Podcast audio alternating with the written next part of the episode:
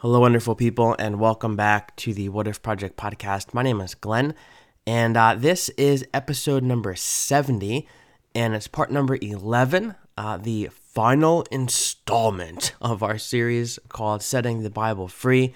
And today we're sitting down with a brand new up and coming author. His name is Matthew Korpman, and he has a book coming out in about two weeks from now, uh, December 13th. This book will launch. Uh, you can go everywhere you get your books uh, to get it. Uh, it is called Saying No to God, subtitled A Radical Approach to Reading the Bible Faithfully. And I was lucky enough to get an advanced copy of this book. And let me tell you, this book is a game changer uh, for how you think about God and your relationship with Him. So go do yourself a favor go get this book when it comes out. It's not like a hard read. I mean, this is a really smart guy, and he made this book very readable. So anybody can pick it up wherever you are in your faith. You can pick this up, you can read it, and you will have a very good idea of what's going on. So do yourself a favor December 13th, go get the book. Uh, before we jump into the, the episode, uh, a couple things. Number one, uh, like I said, this is the last week of our series, Setting the Bible Free. Next week, we start a three part Christmas series called Keep Christ in Christian. I hate the phrase Keep Christ in Christmas, and I will tell you why next week. Uh, but we're going to do a, a series where instead of focusing on how do we keep Christ in the Christmas season, right? Uh, what does it look like to keep the way of Christ? At the forefront of our mind uh, in our everyday lives in Christmas and beyond. So that's kind of the the the idea of the series. The first two weeks will be uh, solo episodes, almost like mini sermons, I guess you can say. And I've been working on these episodes for a while, and I've gathered some really good information, and I'm really excited to share it with you. So I have all of my information uh, kind of down. Now I just need to record the episode, and I'm really pumped to share this stuff with you. Uh, I think it's really going to encourage you and challenge you uh, and inspire you. So drop by here next Monday. We will kick off that series, Keep Christ in Christian. Uh, the third episode, just to give you a peek behind the curtain, uh, we will be bringing on the one and only Alexander John Shaia uh, to talk to us about Christmas. And this guy, he's actually been working on a book about Christmas. So he he's got a wealth of knowledge uh, about the background of Christmas, the history of Christmas, uh, and it's it's gonna it's going to blow your mind. So be sure to stop back for that one as well. That'll be uh, the week of Christmas. We'll drop that episode, and uh, I'm excited to share that with you uh, as well. Uh, what if project is on patreon patreon.com slash what if project so if this podcast challenges you, encourages you, uh, has made you stronger or think differently in your faith, consider supporting the show. There are different tiers of giving, everywhere from $3 a month up to $30 a month, and every tier gets its own uh, reward. So, whether it's a, a bonus podcast episode, uh, a weekly blog post, a book I send you in the mail, everybody gets something. Uh, so think about supporting the show, patreon.com slash what if project. And uh, lastly, we have an online Facebook group, uh, which is really wild, wild stuff in there. It's a closed Facebook group, so not like just anybody can go in there. Uh, there's about 130-ish people, and uh, we're all in there, different walks of life, different stages in our faith. Uh, some people have been hanging out with Christ for a long time. Some people are new to their faith. Uh, some people are feeling like they're leaving the faith, but everybody's in there sharing their journey and encouraging and cheering one another on. So head over there, check it out. The link to that and Patreon will be in the show notes as well. Uh, we would love to see you in that group and love for you to participate in the great conversations uh, that we have. But all of that to say, uh, again, this is episode number 70. My conversation with Matthew Korpman. Uh, his book is called Saying No to God. It releases on December 13th. So go to Amazon, go to Barnes & Noble, go to Books A Million, wherever it is that you get your books, and pick up this book, uh, Saying No to God by Matthew Korpman, December 13th. Here is our conversation. Roll the tape Enjoy.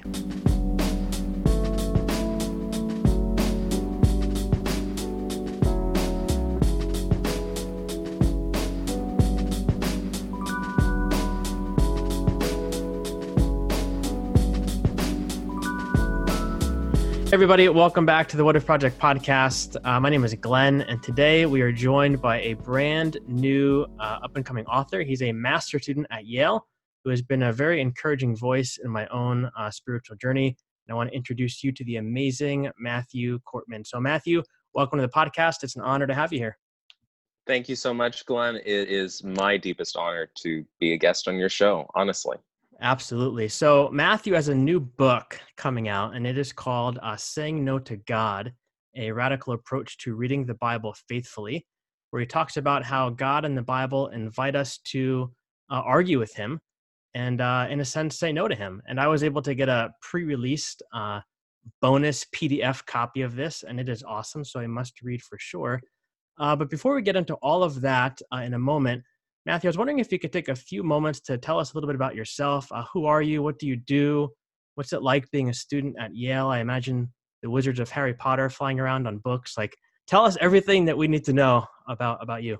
Oh my goodness. Well, there's there's. I mean, it depends on what you're interested in. You want to know. I just um, want all of the details about you. Wow. Okay. Privacy. Five alert. minutes or um, man, this starts to feel as uh, as tense as when you write a Twitter bio and you're like, wait a minute. That's right. You got There's not enough characters. space. That's right. no, it, it is honestly true. The Harry Potter spiff you just did there. Honestly, if you're at Sterling Memorial Library, um, there are certain hallways there that honestly remind you of Hogwarts. Um, mm. And and for that brief moment. Then you make a left turn and suddenly, you know, you're in a science fiction movie. so um, it's limited. It's not quite as extensive of a Hogwarts feel as, uh, say, Oxford or some of those other schools um, that are much older have.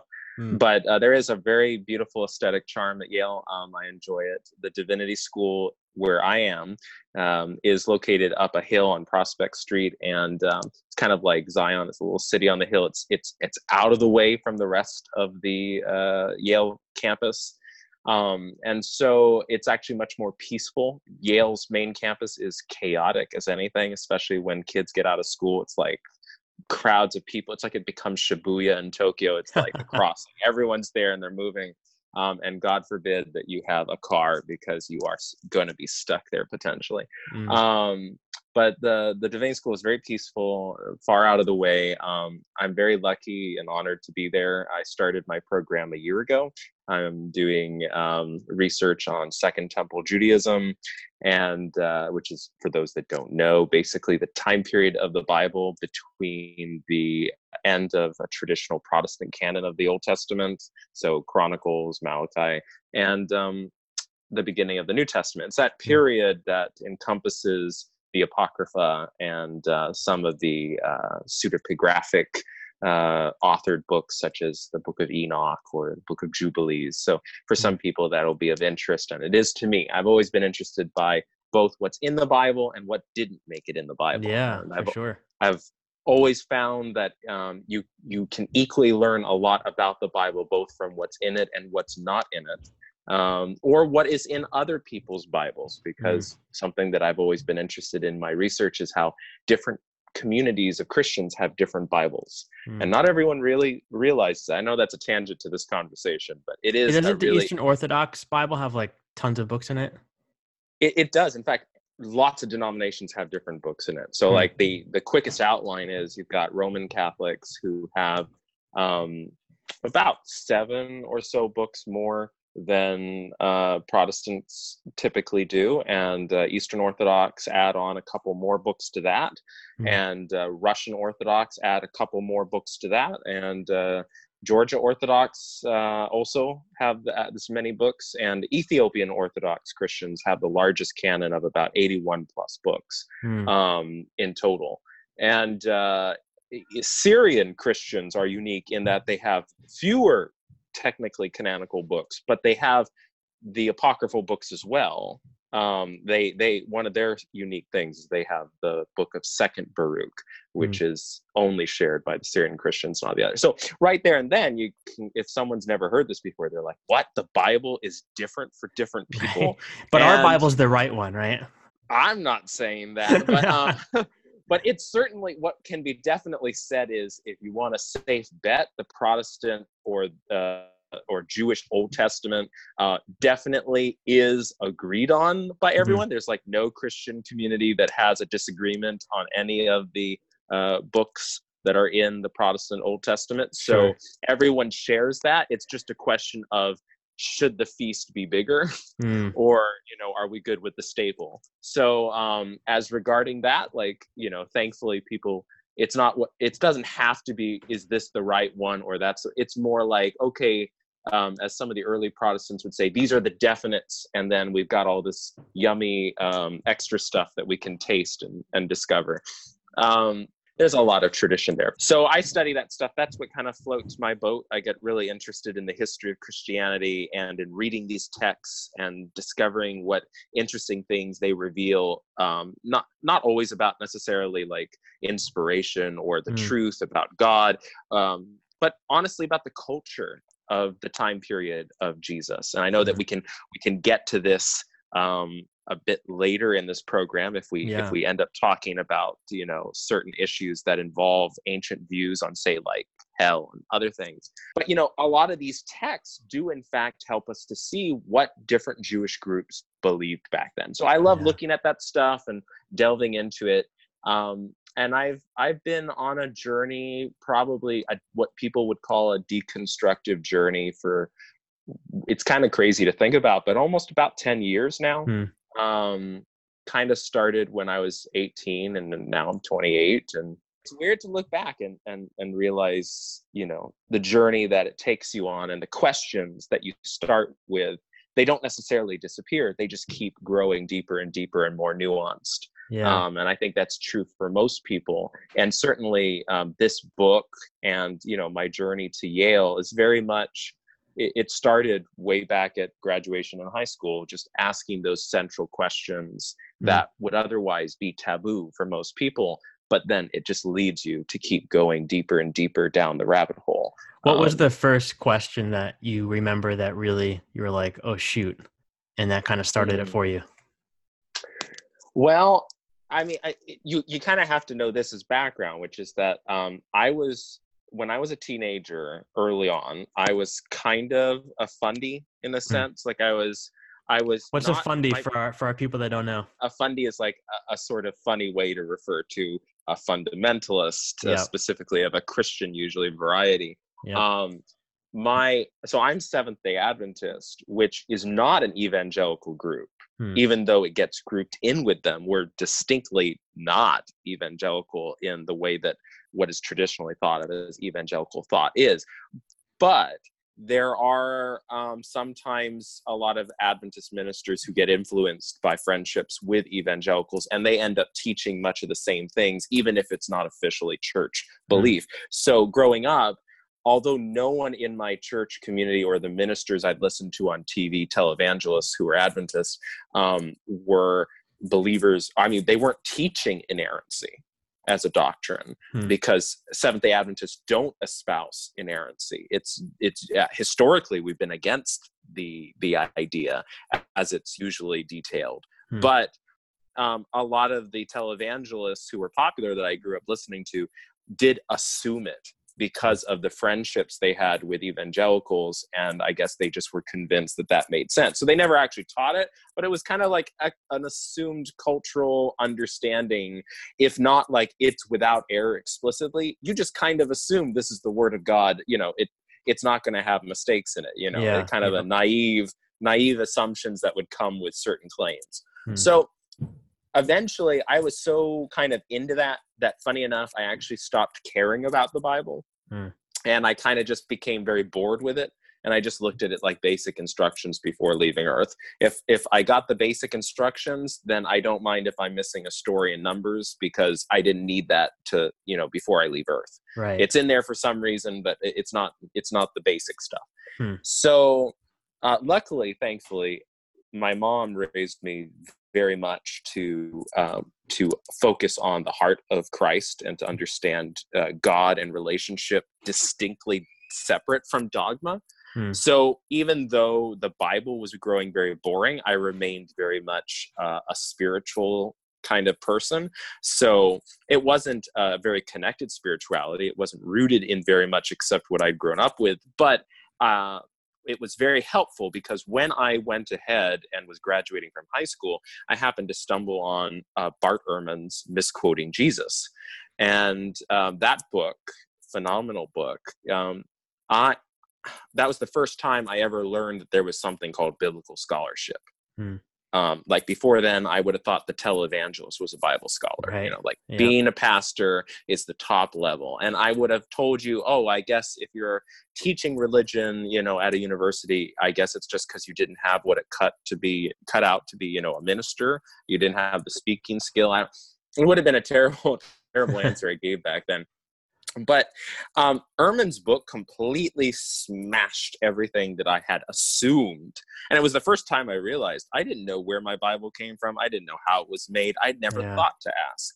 Hmm. And because the people I was listening to didn't, they didn't actually, you know, lay out in such a way for me to even think to ask that question. It was just, sure. well, that's it came from God and it's been preserved and you know the rest is you know it's always been there. Yeah, it's it's always been there, like the universe. right. Um, so I when I got that book, that was my deconstruction in mm-hmm. a heartbeat because I knew at that moment that either the ministers I had grown up with had directly lied to their congregations or their audiences by hiding this information or sharing things that were not correct that would have you know confirmed this or they were just very very ignorant about mm. what they were saying and that helped me in the sense that i i was upset at the individuals for not telling me the facts but i never confused that that rage and deconstruction with like the content itself Hmm. So for me, when I discovered that, you know, textual criticism, which is what Ehrman's book focuses on, this idea of how did the Bible's manuscripts get created and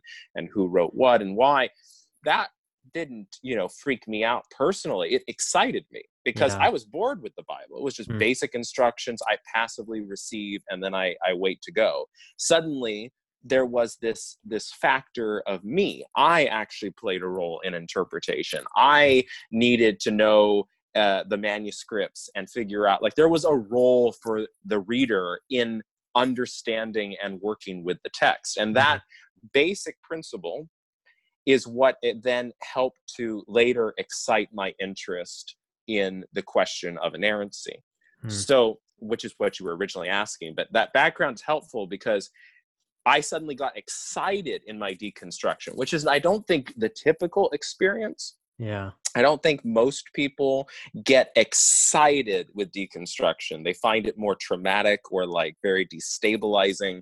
And for me, it was like I had blinders taken off and I was just excited I could see light. Yeah. And so I jumped into the light, you know, mm. let's see if it's a car, let's see, you know, if it's the Bahamas. But either right. way, I was excited to find out where that light was since I had been in darkness. And I assume that for early Christians, that probably is a good analogy too. So it sounds like you've been on this, you've been on this journey now, you said for about 10 years. Is that right? Yeah. yeah about 10 years. So in all of that, before we jump into your book, we have a lot of people who are listening to this who are just starting their journey. Like it's just starting to unravel they're like wait a minute some things aren't lining up this doesn't make sense to me you know is my whole faith falling apart what is what is one word of wisdom that you would share with somebody who's very early on in their journey maybe like six months to a year into rethinking these things two things probably instead of yeah. one uh, the first would be hold on and and trust hmm. And then along with that find a way to be at peace with the fact that you don't have all the answers now. Hmm. And for me, those two things have really, truly helped hmm. because when you're deconstructing, it's very easy to make the mistake of assuming that your deconstruction is actually taking apart what your convictions originally were hmm. versus a lot of the fat that was surrounding your or hiding what your true convictions were. So mm-hmm. sometimes I'll like there's a bunch of things that now I know and understand that I had no idea in the first years of my deconstruction and mm-hmm. my journey. And when I was studying all of this biblical scholarship and looking at all the historical critical methods and understanding the history and things that some of your audience will already know about regarding multiple authorship, et cetera, that's just the, the icing on the cake. You know, it just gets worse and worse and worse. It can't, mm-hmm. it can look that way. But I never allowed myself to, to fall into the trap that a lot of people do, which is to immediately go, oh no if this is true then that means it's all for nothing or if that's true that and i just t- always took a step back and said you know what i can learn the stuff and place my worries to the side for now and do my best to understand what i haven't yet. And then i will just trust that if there really is something to all this if my my convictions personally inside myself about faith, about what I've experienced, about what I believe is my relationship with the divine, I will allow a middle ground to be there hmm. peacefully, to just trust that if I give time, it won't look as dire as it currently does. Yeah. And I might see something that I've missed before.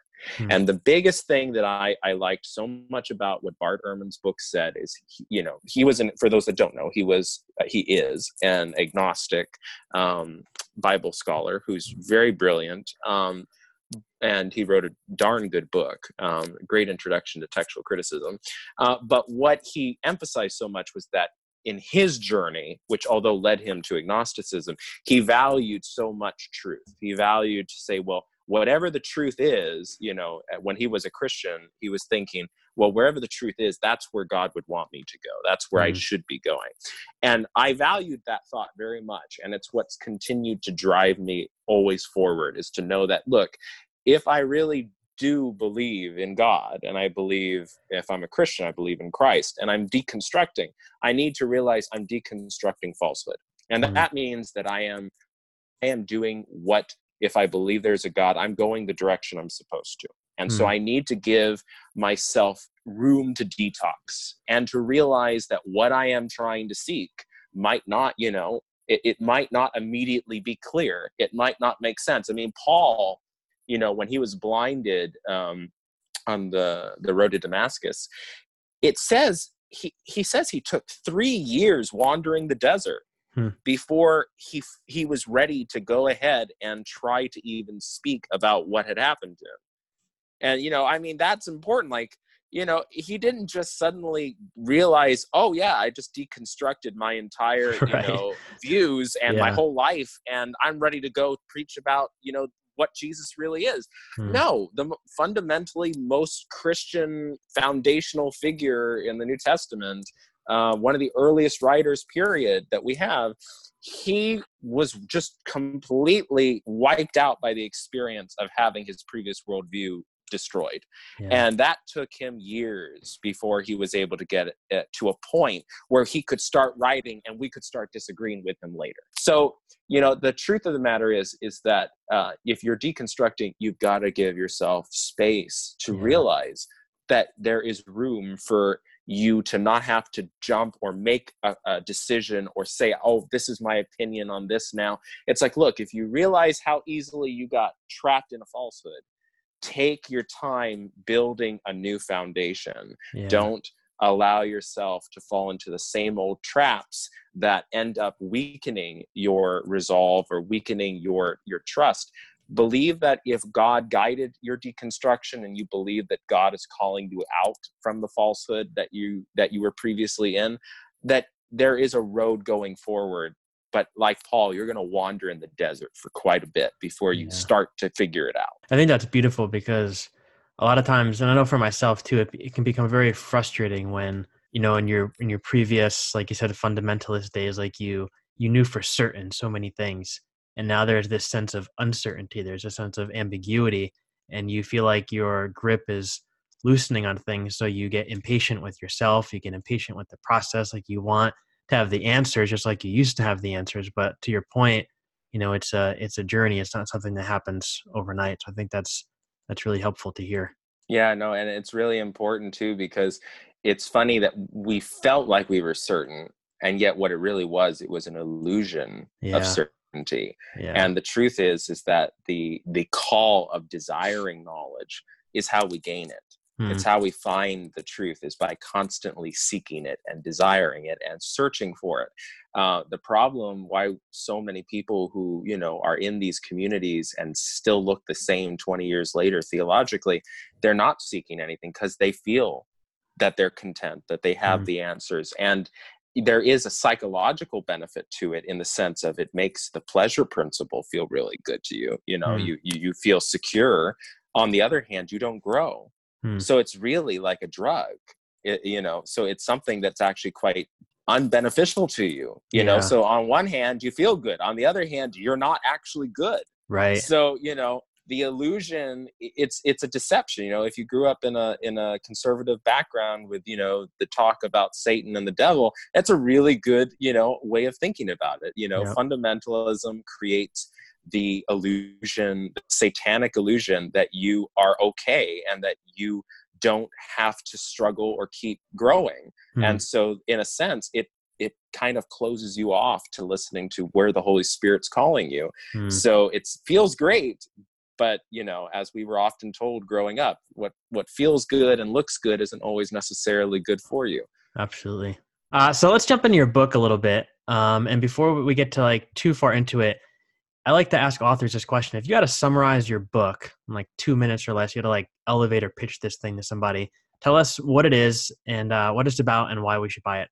well i'd say that uh, too often people have seen and heard bumper stickers either on cars or on people's lips that tell you well if god said it uh, you know then i believe it and Yep. that's enough for me you know that does it and uh, the truth of the matter is the bible actually suggests or not even suggests explicitly states uh, or demonstrates the opposite that Hmm. in fact uh, god just because god says it does not actually mean that that settles it Hmm. and in fact may not even mean that god wants it Hmm. uh, and that while it can sound like an utterly strange and foreign thought is actually a crucially central idea to scripture and is throughout both the hebrew bible and the new testament both uh, yahweh and jesus Hmm. and the fact that uh, it is so often missed and so often not talked about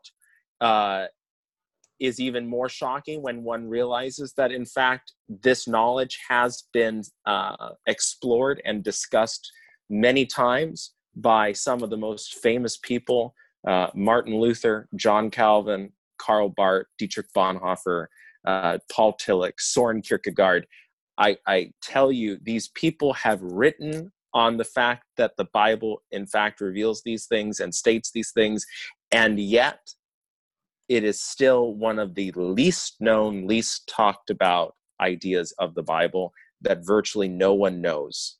But Hmm. people who have throughout history delved deep into scripture have seen these troubling and exciting aspects of the Bible.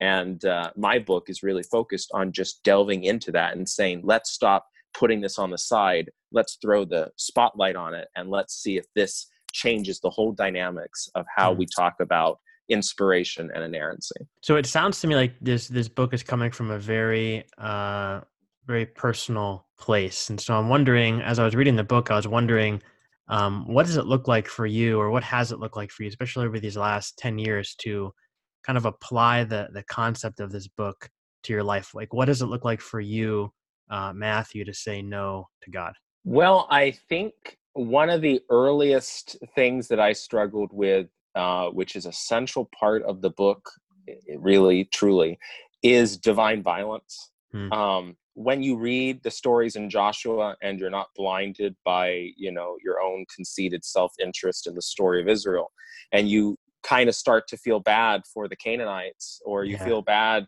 for descriptions of, you know, pregnant women being slaughtered, or children being killed because their grandfather supposedly did something and now God is angry because of what they did and is at some point your morality starts to kick in and you start to feel uh, like eh, this is not very comfortable Yeah. um, and it bothers you because yeah there's the parts of scripture the church usually reads and those parts always make you feel warm and fuzzy and then there's mm. you know the other passages about i'll bash their you know i'll bash them one against the other and you start to go hmm you know especially if you're in a high church function where you know the scripture is read and you say thanks be to god for this word you know if you if you had to read those texts you yeah. might not be you might I don't know if i'm very thankful for that yeah you know you might you question like well, yeah. what is that supposed to do and funny enough of course the lectionaries usually leave those passages off because True. they don't expect that their audiences are going to want to say that to those right. texts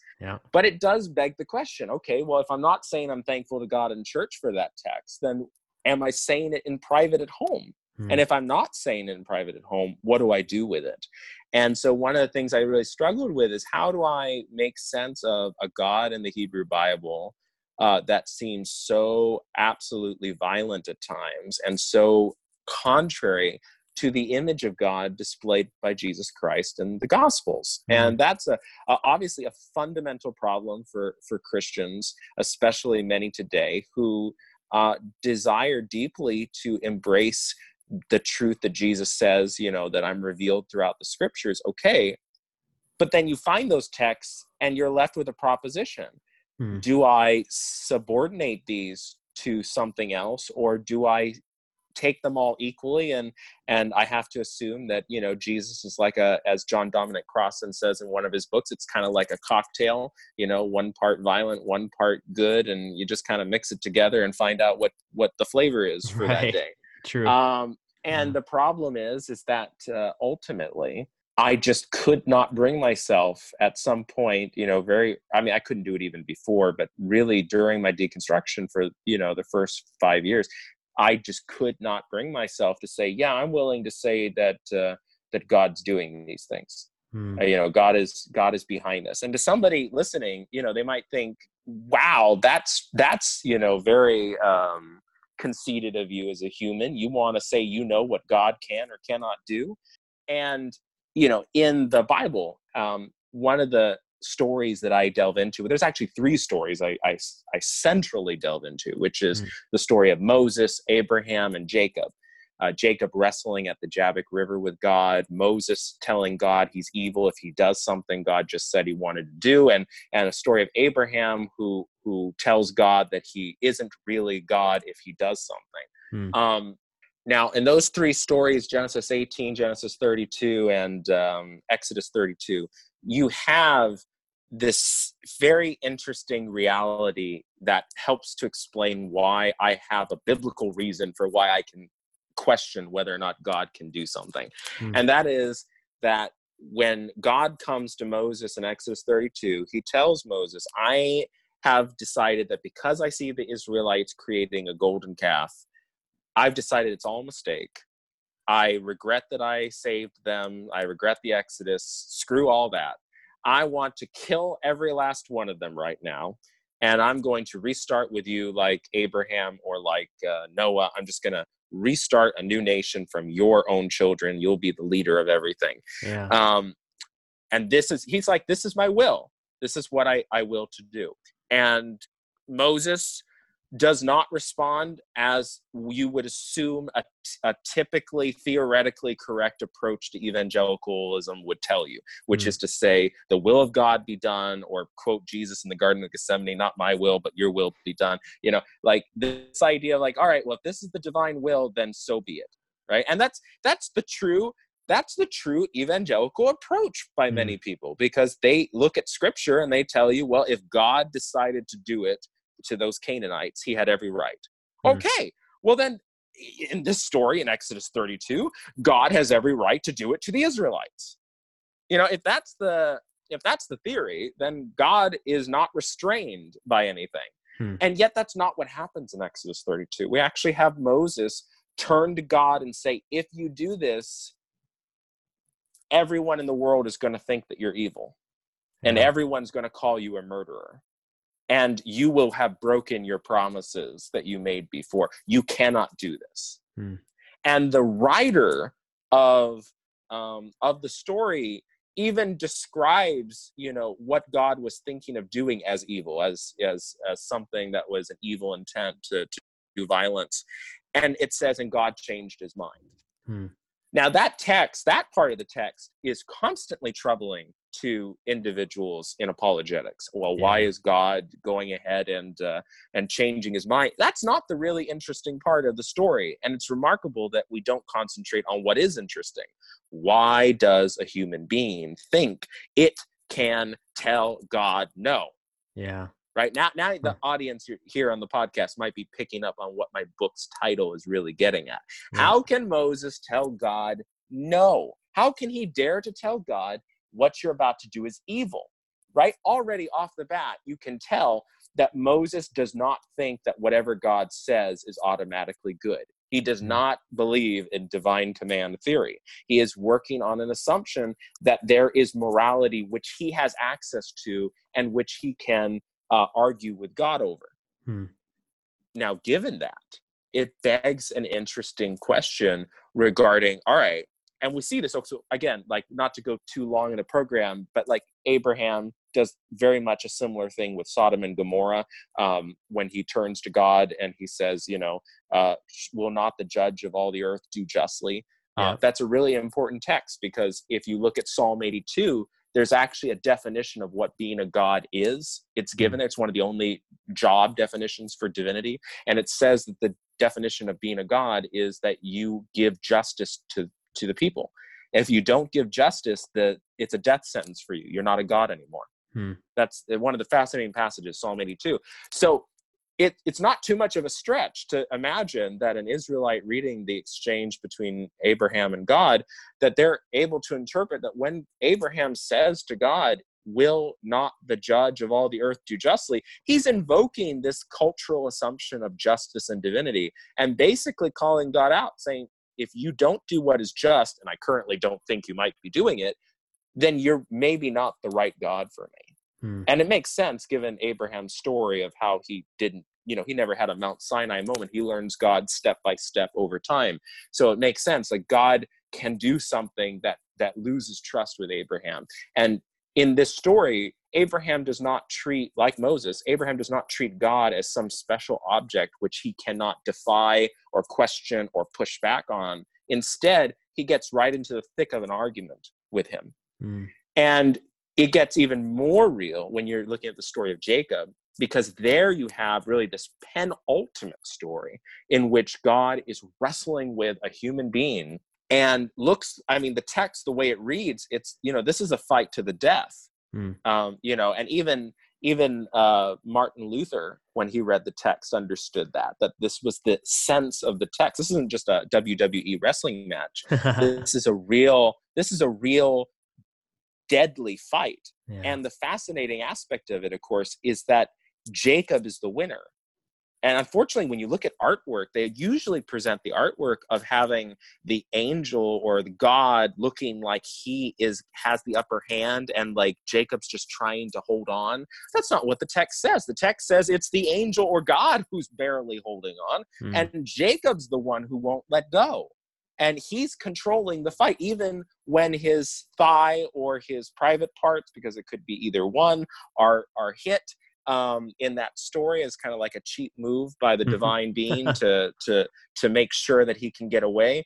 Uh, Jacob still is the upper hand the whole Mm. time. And so, what's fascinating is that at the end of that story, the man he's been wrestling with tells him, you know, your name will be Jacob no more. It's going to be Israel because you have fought God and humans Hmm. and have won, have overcome, have defeated. And this is the irony of all ironies. Israel's name means those who fight God. Hmm. And at least in the terms of what Genesis 32 uh, understands the name to mean at that time, is that those these are those who fight God, and they fight God and win, because Hmm. that's the context of Genesis 32, and it's a blessing. So this isn't like, oh, they're going to be a, an obstinate people, they're going to go to idolatry, and no, no, like this is this is the purpose of Israel to Hmm. fight God and defeat Him, and yet strangely, in defeating God, they will receive a blessing from God. Hmm. So, see, there's this weird paradox here. Why is Jacob defeating God? Why is Moses and Abraham able to push against God? And this all kind of delves into the point of well why do i think that i can have problems with joshua or look at stories and say no god isn't killing this many people god is not behind these things because i have a moral objection to it hmm. and if Moses and Abraham can have moral objections in the moment about something, I think I have, and every other Christian have, a fundamental right to imi- to emulate them and mm. have objections about what other human beings have said that God did about mm. these morally objectionable things. Mm. So, what would you say? Let's say we talked about Abraham, we talked about uh, Moses, talked about Jacob. What would you say to the person who says, "Okay, but like that's the Old Testament. Let's talk about the New Testament, and let's talk about somebody like doubting Thomas.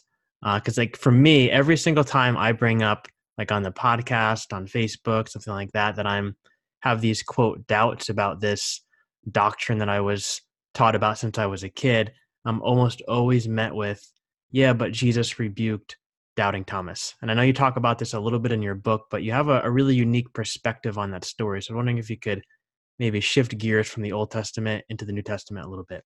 Absolutely. I love both. So, um, Thomas is really an interesting fella because of the fact that when people talk about doubt and the disciples, his name is synonymous and he's also mm. kind of the only one. It's kind of like Lonely Thomas. He's the yes. only doubter. he's the um, outcast. and of course, he's the only doubter in uh, the Gospel of John that's mentioned, you know, in that scene in the upper room. Um, but there's something interesting about, and I didn't even mention this particular detail in the book itself, um, and that is that uh, Thomas, not Thomas, the Gospel of John, it writes things in a very sort of pragmatic way. Whatever is the focus, that's where it is. Hmm. So, for instance, in the Gospel of John, Mary's as I recall, is the only woman who's said to have gone to the tomb, right? The story is Mary's there and Jesus meets her as right. There's no other women there with her right um, there's no there's no narrative about this mary finds the tomb empty mary runs to tell them right so mary's given this prominence but when mary speaks she says it in the plural referencing other people but those people aren't in the story so there's a, a principle here about john which is that john does not always narrate everything that's true about the story. It's not like John's saying there was only Mary there. It's just Mary's the only one who's going to get mentioned because she is now typological. She's the individual who we're going to focus on as the key to the story. So, in the same way, we should have our antennas up regarding Thomas, which is that, yeah, Thomas is the only one mentioned, but does that actually mean he was the only one who doubted? And mm-hmm. the truth is, when we look at the other gospels, much like when we look regarding the stories of how many women were at the tomb, we find out actually a whole bunch of the disciples were doubting. Um, and so the first step is just to realize Thomas is not unique. Uh, in Matthew 28, um, you know, we have this description of the disciples uh, going to Galilee and they're on the mountain um, waiting for the ascension of Jesus to happen. And, you know, when they see Jesus, it says the 11 disciples worshiped him, but some doubted. Mm. That like I mean that is just a fascinating like statement that never gets preached about. A number of the disciples, enough to warrant the word some, doubted. It wasn't, and this is after the upper room. Mm. This is this is not even in there. This is after, you know, the way they show it's like, oh yeah, once Thomas touched Jesus, there was no doubt. No, right. not according to Matthew 28. yeah. Up until the point that Jesus is rising into the clouds, guess what? They're doubting him. Mm. That's incredible. Mm. Um, and yet, what's also incredible about that story, uh, well, actually, let me just save that for a moment. I'll, I'll mention it. But the, another text that's really important is in Luke, um, where in Luke's account, again, in the upper room, like, um, you know, where they're hiding out, much like John, it mentions um, that when Jesus turns to the disciples, he says, you know, why are you frightened and why does doubt arise in your hearts? Hmm. Right? This is really important. Jesus says that they're all doubting. Not not just Thomas. It's not like why are you individual Thomas? No, why are you all frightened and having doubts come in your mind when you see me? So hmm. this is really important to realize. Wait, all the disciples are in fact doubting. they're all guilty of it, even up until the point that they actually are watching Jesus ascend into heaven, according to Matthew. And mm. what's really interesting about that, though, which is so contrary to the way that we treat doubt and Thomas, is that in the Matthew story, Jesus is commissioning the disciples with their doubts. Mm. This is just like a just one of those golden nuggets in the gospels that when as the text says when they saw him they worshiped him but some doubted and jesus came and said to them as they're doubting all authority has been given to me go and make disciples right this is fascinating because typically the sort of traditional narrative we're given is well yeah you are you know you are only going to go ahead and uh, be a useful servant for Christ when you give up your doubts and you're full of certainty. And yet, this is not what Matthew 28 reveals. Instead, the Gospel of Matthew reveals a Jesus who commissions people with their doubts to go out and make disciples of people, even with their doubts. I mean, like, mm. how's that going to work? But it doesn't matter because Jesus' blessing to them is not dependent on them having all their theological cubes in the right order. Mm. They are being invoked to a blessing and to bless other people, even when they themselves are wondering what it's all about. Mm. So, how that reflects on Thomas really is simply to say that when you are looking at the story of Thomas, this is not so much a story of you know, woe is Thomas who doubted, right? They all doubted. Thomas is just being given the poster child for John's version right. to kind of, sure. he's the symbolic whole of the disciples, which is kind of honoring.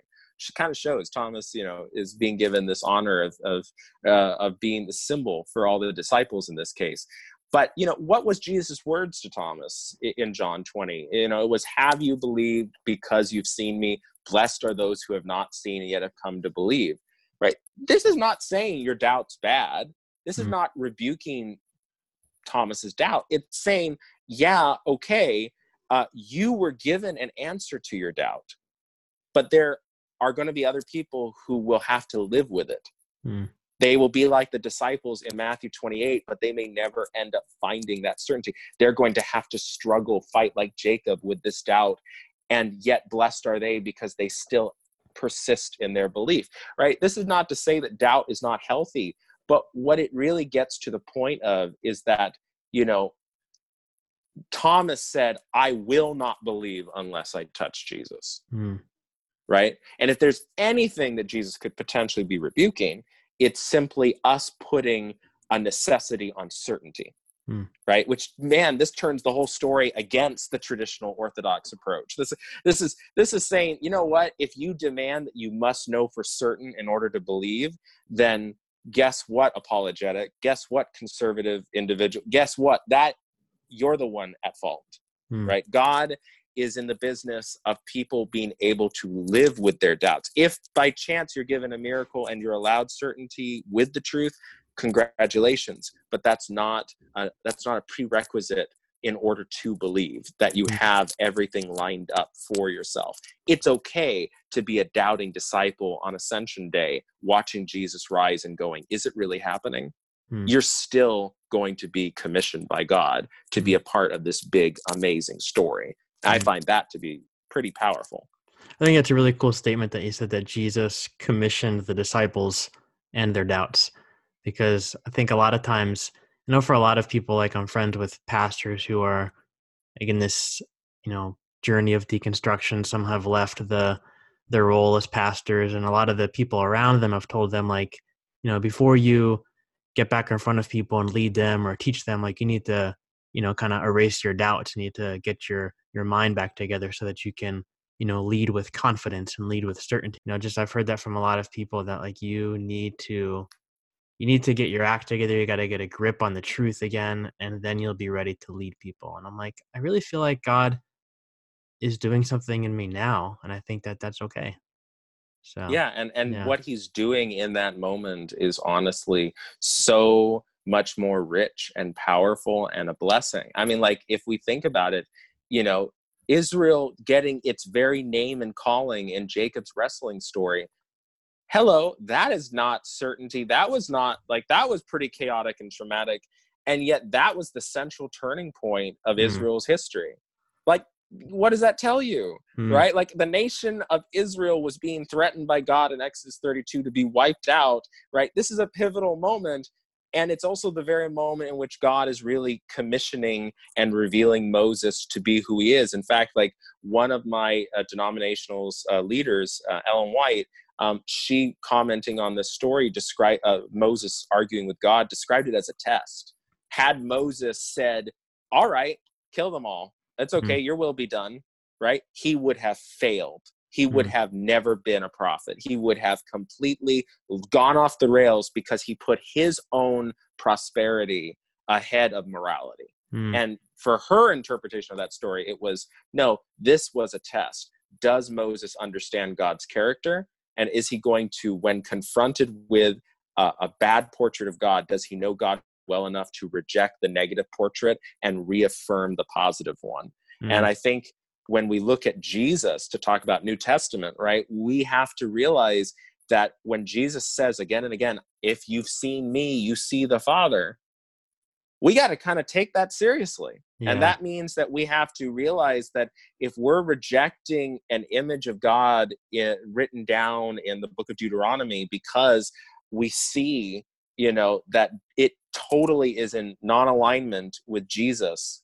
the answer is not necessarily to say, oh, well, that was one stage, Jesus is a different stage. No, it might mean that, like Moses, we appeal to God in Jesus to, you know, fight against God, you know, in the Bible. Mm. And that sounds like a crazy idea, except it's biblical. Mm. That's the really crazy part.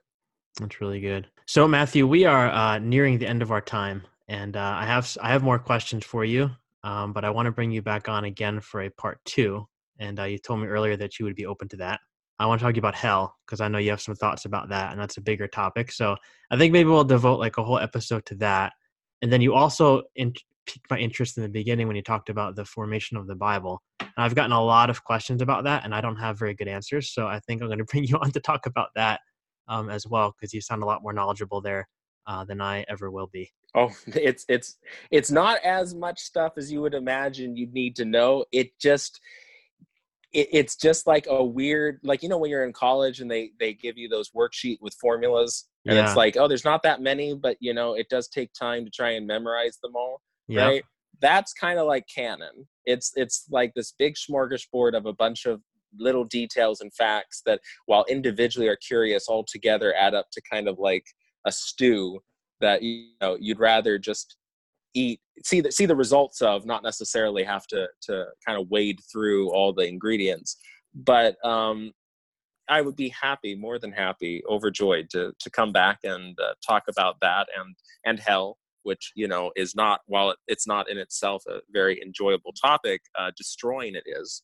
So yes. um, and i've seen some of your stuff on facebook about it. You talk about it in your book so i think uh, i think it's going to help a lot of people because um, just as a plug for your book, uh, especially that part. The last part of your book, you talk a lot about kind of kind of applying um, this idea of saying no to God to uh, bigger theological topics. So you talk about like the ordination of women, homophobia, hell. So just for our listeners, like if you're struggling with those kinds of things, uh, Matthew's book is going to be a huge, I think, asset in your library uh, for that. So uh, where can people go to get your book when it does come out? So people can go ahead and uh, I mean, obviously the first place they can go to is Amazon. It's where 70 plus percent of people buy their books today. So I suspect that most of you listening are doing that. But let's say you're a little bit old school and you don't. All right, you can go to your Barnes and Noble um, if they you know if they don't have it in stock just you can ask them to order it. It will be they will have that they're available to order for you to come to the store. It will be at uh, a number of places where major books you know are sold. You'll be able to order it if it's not in stock.